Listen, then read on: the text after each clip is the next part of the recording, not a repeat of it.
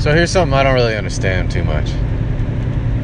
I've, you know, had my fair share of uh, heartaches and hard times, and you know, I've I've also had a lot of people counsel me through those times, and a lot of times, man, it was a it was a mixture of emotion, a mixture of counsel, a mixture of wisdom coming in, into play until I realized one day that you know when I go through a hard time, whether I'm angry, whether I'm hopeless, whether I'm despair, whether I'm just down and out, man. A lot of times you get a lot of people say, oh, just pick up your bootstraps. What the heck's going on, man? What's wrong with you?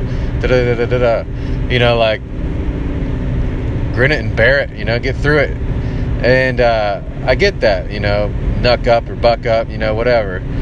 But to be honest, guys, you know, like we're all suffering. Like if you're going through anything, whether you're angry, if you're not joyful and peaceful, you're suffering like your physiological state is in is in need.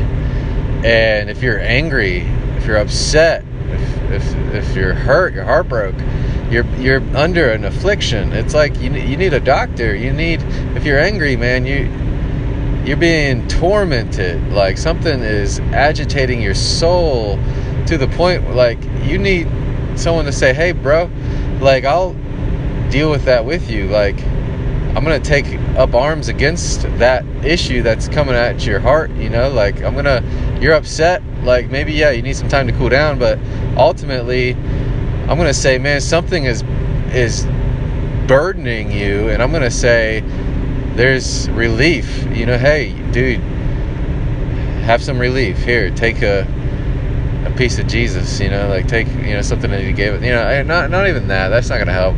Honestly, it's like go, you know, anger just just be gone you know.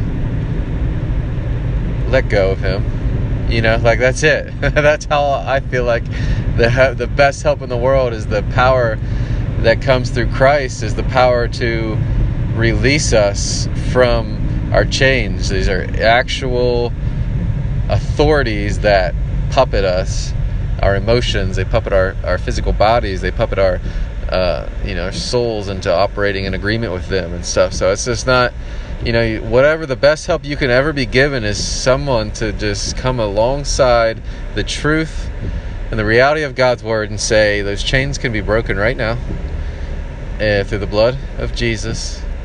You don't have to deal with them anymore, man. You can have freedom, you can have peace, you can have love, you can have joy, you can have thanksgiving in your heart for the goodness of God, what He's done for all of us you know that's the best kind of friend I, I, I would ever hope to be and I hope that I continue to accrue more of those kind of friends in my life. I have a few but you know you can never have enough friends that uh, that'll help you the way you need help instead of uh, you know making you feel like garbage and you know until you like just so depleted that you're like, oh, thanks for even spending time with me, da da da, and then they feel so awesome for having time. Oh, it's just horrible, man. The see lifestyle is just an atrocious thing. All right, take care, guys.